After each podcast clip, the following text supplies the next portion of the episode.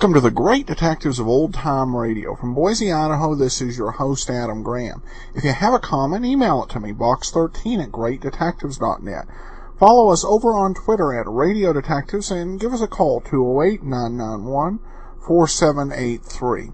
Uh, well, before we do get started, I do want to remind you that we have a lot of interesting and uh, to- topical articles we post every week at greatdetectives.net. We post one to two uh, per week, and it can be about mysteries, classic television shows, old time radio, and much more. There's a lot to see.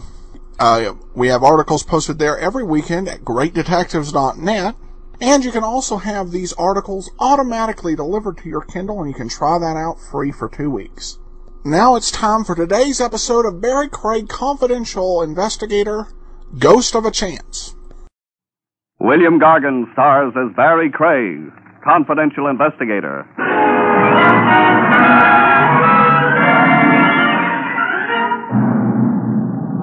There's a place somewhere, folks, away from the hurly-burly, where everything is slow and easy, and you can sleep around the clock without being heckled.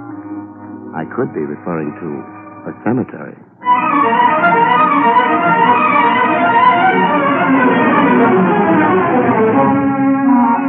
The National Broadcasting Company presents William Gargan in another transcribed drama of mystery and adventure with America's number one detective, Barrie Craig, confidential investigator.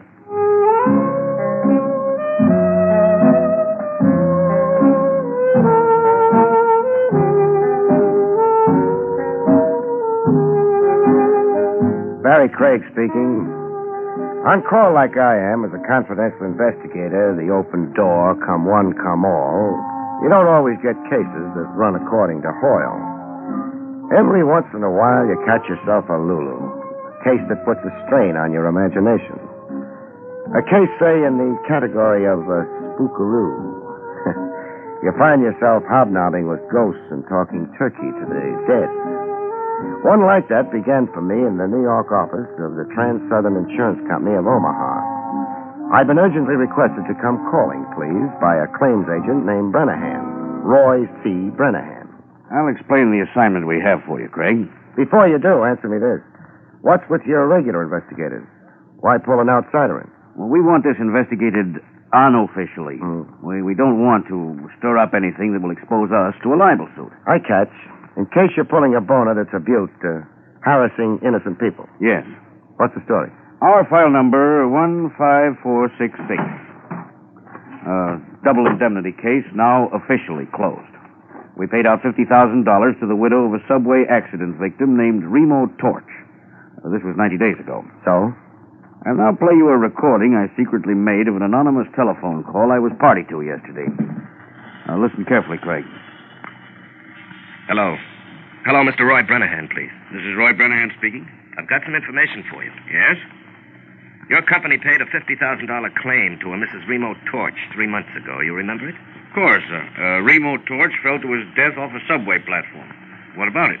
The claim was a fraud. It wasn't Remo Torch who fell under a train. But his widow identified the body. The identification was false. Uh, who are you? A friend. Goodbye. Uh, Mister, wait, don't hang up. Identify yourself, and there's a bonus. But uh, my anonymous caller hung up, Craig, without identifying himself. I thought about it overnight, and today I called you in. Oh, it could be a crank call or an envious relative with a weird sense of humor. You must get a thousand crackpot telephone calls. Yes, we do. We can't ignore them. Even if there's the smallest possibility Of recovering a paid out claim. Yeah, I've heard about the insurance claims agents, the fanatical watchdogs you fellows get to be. You're hoping and praying I turn up a scheming widow and proof that a third party was pushed off that subway platform and the corpse palmed off on you as Remo Torch. handle this delicately, as if we have nothing to do with it. Like it's a case of your own. I can't be too delicate about exhuming a body. I need to get a court order for that. So do you want to get yourself another boy? No, I'll stick with you, Craig. Or be stuck with me? Ten percent, Brennahan. Any monies I recover for good old Trans Southern earmark ten percent for Barrie Craig.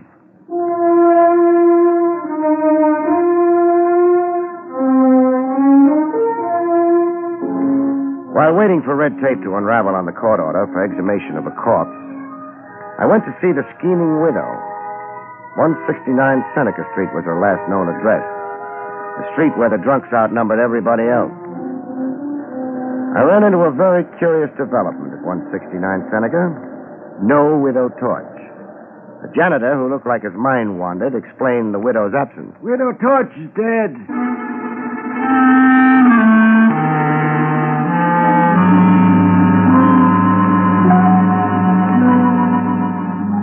A dead policyholder and a dead, though rich, beneficiary. I had quite a cast of live suspects. The next evening, I drove myself to the Hillcrest Cemetery on Sycamore Street out in Long Island, where the mangled remains of Remo Torch had been buried. I had a signed court order okaying exhumation to serve on the caretaker there, an old geezer named Sam Billings. Going through the big iron gate, I heard the night chime. Night is a nice time to go calling on a graveyard if you hate yourself. Every superstition you had as a kid comes back to haunt you. You begin to see things and hear things. Going up a narrow path toward the caretaker's house, I heard. A scream as if somebody was being murdered not 50 yards away. I got to the scream. It was the old caretaker Billings on the ground near an open grave and a dead faint.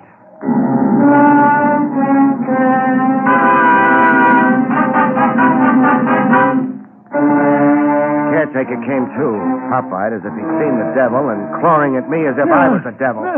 Quit it, Billings. Look away. Keep choking me and I'll have to flatten you. I'm Barrie Craig, a confidential investigator, now concentrating on insurance. Now, if you can collect your wits, old man. You're an investigator. Who'd you think I was? Him. Him? Who? The risen dead. Makes sense, old man. I was making my rounds like every night. And I heard the noise. Noise I'll never forget if I live to be a hundred. The odds are away against you, the hypertension you've got. I turned to look, bringing my light close. And it was the lid of a coffin coming off, as if by itself. Neatest trick of the century. And then what happened? I lived to be a We've hundred. already been through that. Then the dead man got up and stood there. alive as you're standing here, all green under the moon. How does the rest of the hallucination go? I watched him go off, not making a sound, and walking in a funny little hop. And then. You screamed and fainted dead away. The next thing you knew, you had your fingernails in my neck. Now get your bearings and throw a light on that coffin. I want to have a look. See, the casket is empty. Empty it is. So a stiff came to, forced the lid open, turned green under the moon, and then went on the town. It's something to believe, but I saw it with my own eyes. With that 20-20 vision you don't have, did you also see who dug him up? Dug him up. That's what I asked, if you'll really open your eyes. Six feet of dirt piled in two neat hills on both sides of the grave. See it? Uh, yes. To get out from under, your stiff needed a muscular accomplice on the outside. Who was supposed to be buried in that grave? I can't make out the name on the tombstone. Torch. Remo Torch.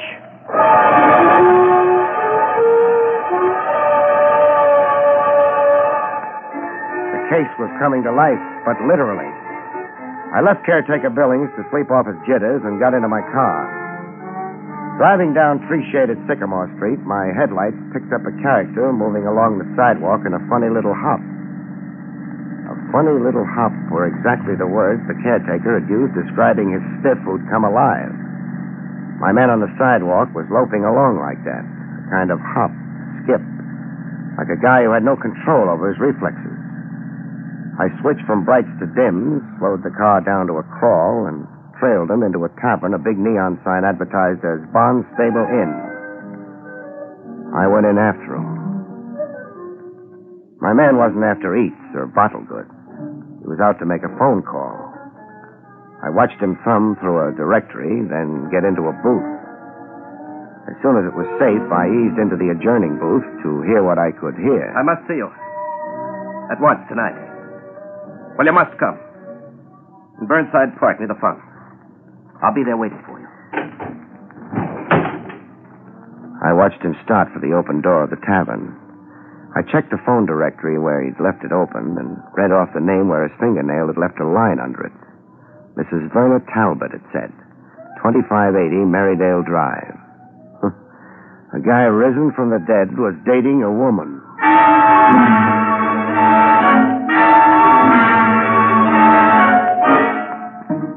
Was right there in Burnside Park in a grandstand seat behind a row of bushes when they met. My man was hanging off to his side as if he wasn't really meeting the woman, but ambushing her. I could hear her high heels clicking toward him. Hello, Mary. Look, Mary. You're calling me Mary? Yeah. You're not who you said you were on the telephone. No, I'm not. It was a ruse to get you to come. I'll come out of the shadows so you can see my face. Well, Your face is chalk. it's a dead face. And your eyes. They're dead eyes, Mary.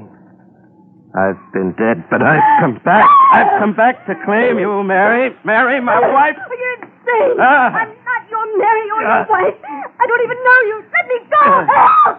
He wasn't just claiming her, he was strangling her. I got busy. Let go of her, mister. Uh, Suppose we postpone introductions for later. Oh.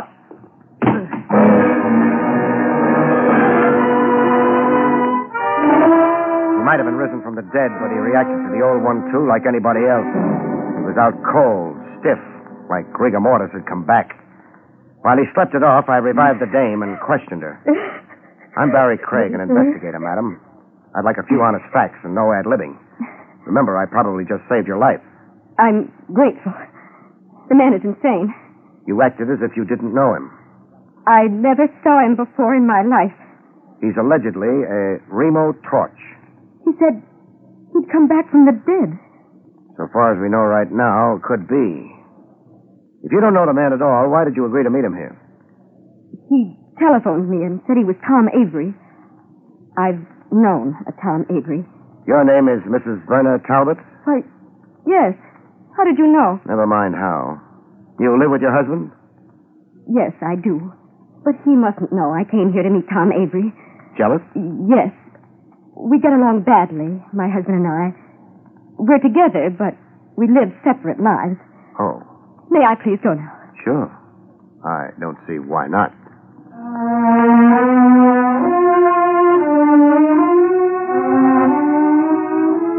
Watched her melt into the night, half mink, half woman. Then I sat down to rest up, take stock, and wait. I'd sure found myself a bright way of making a living. There I was in the public park at 2 a.m., waiting for a corpse to rise for the second time in one night. This time out of dreamland.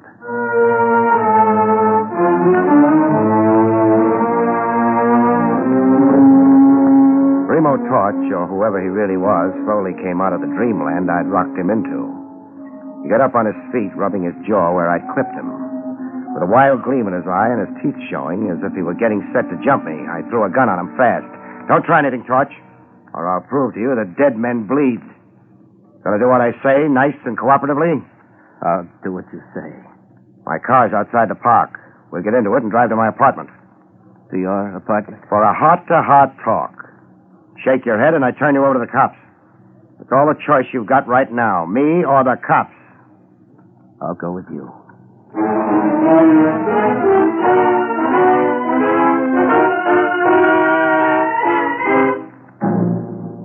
I got him home with me okay and put him to bed. When he fell asleep, I handcuffed him to the bed and tied his feet. Then I showered and waited for daylight and a good morning chat with Lieutenant Trav Rogers at Willie's Coffee Pot. I don't get half of what you've told me, Craig. Half's enough to hold you for now.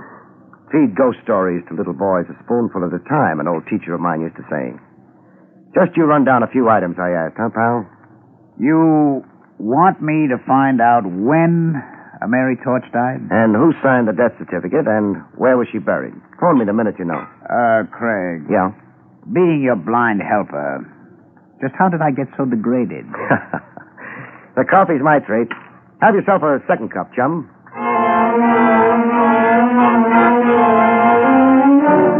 Torch was wide awake when I got back from Trav Rogers. I untied his feet but kept the handcuffs on. All recovered from your busy night, Torch? What do you want with me? I'll settle for the story of your life. I can only remember the story of my death. I died August 28, 1951. Okay, I'll play straight man. Go ahead and tell me the story of your death. My last day alive was a Friday. After breakfast, I left home and my wife, Mary, to take a subway train downtown. In the subway, the express platform was crowded, as it always was. But waiting for my train, I could feel one man closest to me. Why this one man? He went everywhere I went. What did he look like? Seeing him was like looking into a mirror and seeing myself. He uh, resembled you? This man who was always behind me was a man with my face. Oh, go on. He was behind me, this man with my face. A train was coming in. I heard its warning sound, and then I saw it come at me, hissing like an iron dragon with enormous eyes that held me spellbound. I tried to push back, but hands threw me forward, forward into the jaws of the iron dragon. No! That's how I died, August 28th, three months ago. You don't believe the story of my death? When I do, peddle me to Bellevue. That's how you were supposed to have died August the 28th last. That's the phony story in the Trans Southern insurance files. You were supposed to have died like that, Torch, only you didn't. Somebody else did. Somebody else did? Yeah. The patsy whose remains were identified as Remo Torch. The poor devil who was really in that coffin you supposedly stepped out of last night. Excuse me. Barrie Craig speaking. Barrie, this is Trav Rogers. Mary Torch died a month ago. A heart attack. And Eric Carter signed the death certificate. She was buried in Hillcrest Cemetery like her husband before her. I got it. Thanks, Trav. Can I be of any further service to you? Yeah, you can. Send one of your boys over to my apartment. I've got a prize package I want under lock and key while I roam the world.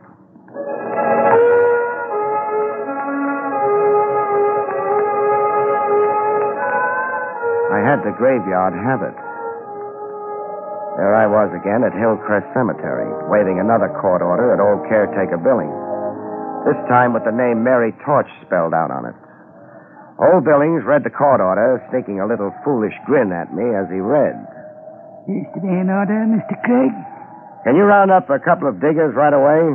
They can build Trans Southern for the labor. It's easy to do. For a guy hoodooed by the risen dead last night, you're looking mighty cheerful today. I'll bet a tombstone you solved the mystery of the empty coffin for yourself. You're a discerning man, Mr. Craig. You found a body somewhere.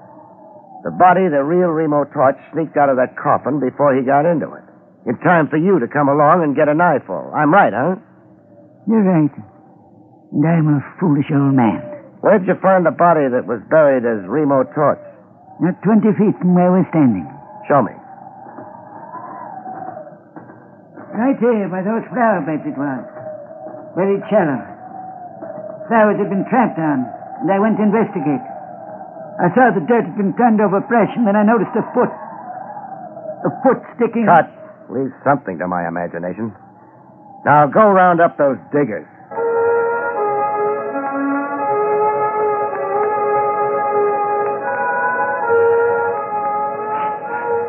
The slab of marble read Mary Torch. Two beefy gents were digging her up. They wore a look on their kisses that said they just loved to make an argument of it. They were the same team who buried the Mary Torch coffin only a month ago. To them, I was some creep undoing a work of art. Me and my court order. You've got the coffin exposed enough, men. Now use the crowbar on it. I soon got a look at the contents of the coffin. No. Body, Mr. Craig. The casket's full. Full is the word, Billings. Full of rocks.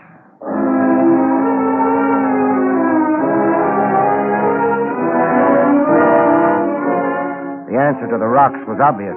Mary Torch's death was a phony, and ditto her burial. I found out how it was maneuvered by an entry in the cemetery record book. It's uh, the name of the undertaker you want?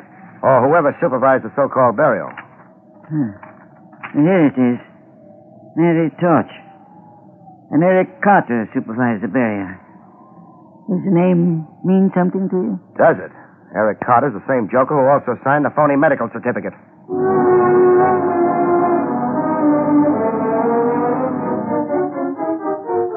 Great insurance swindle and how it was accomplished began to stitch into one piece. I had almost all the answers, enough answers anyhow, to parlay into a climax. Only somebody was working his own idea of a climax, a climax to Barrie Craig. I'd left Hillcrest through the big iron gates for the drive back to Manhattan. I switched on the ignition. Good thing the cemetery was convenient. Took all the fuss and bother out of my burial.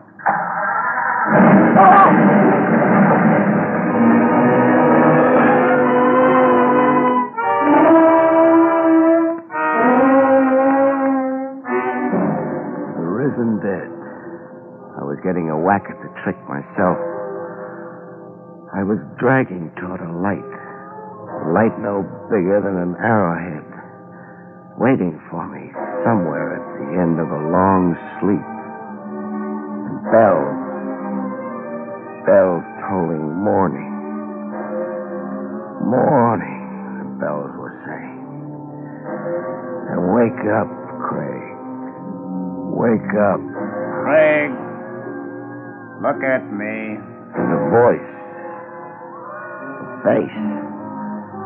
The face of someone I'd seen around. The Trav. Rogers. How did you come to die, Trav? I didn't. And neither did you, the miracle is. You're in Shore Park Hospital. In emergency. A time bomb hooked to your starter cable. Step on the car starter and blow yourself up. A gimmick with whiskers. A long gray beard. It's an old murder device, moth eaten, but they got you, Craig. How bad am I? You're one for Ripley. I'm okay? Is that what you mean? Just lacerations of the head and neck. Shock. You're wearing more bandages than King Tut. You're also minus an automobile. I'll go Trans Southern. Trav, get me out of here. I want Remo Torch back. As soon as I'm dressed, he and I are going bye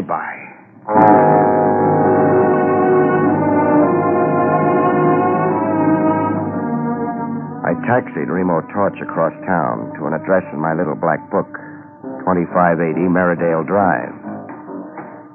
I'm reuniting you with the lady you made a scene over last night, Torch. Yes, you. Us. May we come in? But, You remember Remo Torch? well, yes, of course. After last night, could I forget? I guess not. Especially since he only tried to strangle you. It'd be even harder to forget him if you were his wife. His wife. I'm Verna Talbot.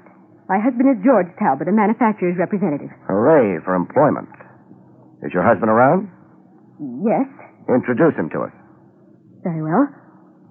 George, Yes, Verna. this is my husband, Mr. Craig. That's him. Oh. Him, George. Him who? The man with my face. It's my murderer. My murderer. Get this madman off me. Torch. No more of that. Uh, Let go of him. My apologies for my friend's behavior, Talbot. There does seem to be a superficial resemblance between you. Same general features, sort of. Nonsense. This man's plainly insane. Insane like a fox. I'd say Torch has a pretty shrewd idea of what he's up to. I'd even say he was trying to drive a couple of schemers crazy before the law caught up with them. I don't understand a thing you're saying, Mr. Uh, Craig. Craig. All Greek to you, huh? Suppose I spell it out and you see if you get the drift. Torch's wife had him marked for murder. The lady wanted to cash in his insurance and then marry her boyfriend, then Eric Carter. The boyfriend began following poor Torch around, waiting for a chance to knock him off. But Torch caught on to what was cooking and figured out a way of outsmarting the schemers. Drop the insanity post, Torch, and tell them how you did it. I uh, hired an unemployed bit actor to wear my clothes and play at being me. You. The actor came down the steps of Torch's house every morning, stopped at the same newsstand, then went into the subway to ride to his office, as Torch would. Am I right on that, Torch? Yeah. The device worked. You fell for it, Talbot, because you'd never actually met Remo Torch. Did you say I fell for it? I said just that. You pushed a stooge hired by Torch under that train. Madam here identified what was left of the stooge and collected her 50000 But Torch was really alive and kicking all the time. How much does it take to coax a confession out of you, Mr. Eric Carter, alias Talbot? Or you, Mrs. Torch? We're caught, Eric. Are we, Mary? I rather think I have our little problem very much under control. Keep your hands as they are, Craig. No good, Carter. How far do you think a gun's going to get you? Oh, I told you we'd lose, Eric. I Stop whining, you fool. Face it, Carter. The lady wants out. The way it's stacking, I'll bet she turns state's evidence. Now, drop that gun. Get back, Craig. I said drop it. You crazy fool. Let go, my... Whoa. When you shoot somebody, Carter, be sure you keep possession of the gun. Craig, I, I didn't mean to shoot you. It was an accident in the struggle for the gun. Craig, don't shoot me. Tat. In a minute, I'm going to pass out. I don't want you on the loose when I do. Tit for tat in the leg. Just enough to make you stay put. Craig, no. Torch. Yes, Craig. Call police headquarters. Rogers. Lieutenant Trav Rogers.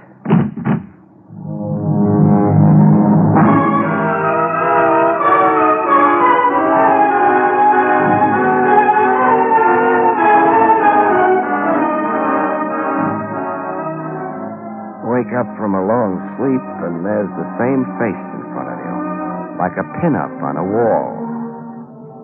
Don't look now, Craig. But you're back in Shore Park Hospital. Emergency. What's my medical complaint this time? Bullet in your left thigh. You'll be out in a week. And limp for a month. Oh, great. And now that you're conscious, you want to talk. Eric Carter masterminded the phony death and burial of Mary Torch. And also planted the time bomb. Uh, one minute, Craig. Yeah? You're forgetting you played the case very close to the vest. That you so far only told me about half of it. Oh, oh. That makes the conclusions I'm giving you a little puzzling. A little incomprehensible. How long did you say I lay over here? A week. Pull up a bed, Trav. Pull up a bed. I got a long story to tell you. As a conscientious officer of the law, I know you want to hear it. Weak as I feel, and long as the story is, I figure it will take about a week to tell. Good night, folks. See you next week.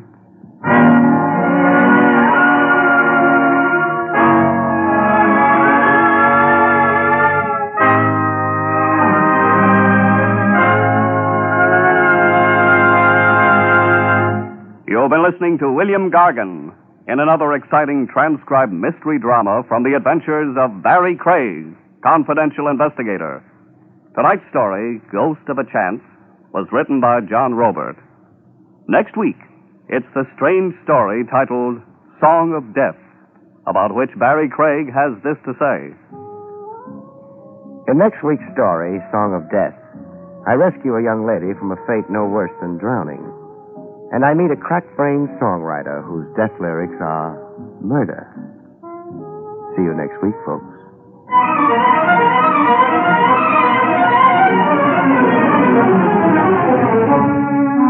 Featured in the role of Mary was Fran Carlon. Barrie Craig, starring William Gargan, was under the direction of Himan Brown. This is Don Pardo speaking. Now enjoy Meredith Willson's Music Room on NBC.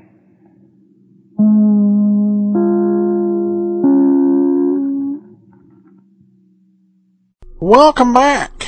Well, this one was tough to piece together, but after this uh, particular adventure, so was Barrie Craig. Took a pretty good beating here with a car bomb and uh, shot in the leg, which I guess makes us feel the same sympathy for him, even if he did get 10% of the money he was able to uh, recover for the insurance uh, company back. Well, we do have a listener comment. Uh, you mentioned on your first episode of Audio and Crime that the man who plays it uh, uh, has a lead role, uh, had a TV series. Could a few episodes of that be an extra in the future? Please say yes. Um, well, we've already added one episode. A few week, uh, assume this is from Matthew, a few weeks behind. I've already added one episode. That was uh, Video Theater number 17. Uh, we'll see if uh, there's any more that uh, we can add. Well, that'll do it for uh, today. We'll be back tomorrow with Rogues Gallery, and next Monday, another episode of Barrie Craig. In the meanwhile, uh, contact us box13 at greatdetectives.net. Give us a call 208-991-4783. But uh, from Boise, Idaho, this is your host, Adam Graham, signing off.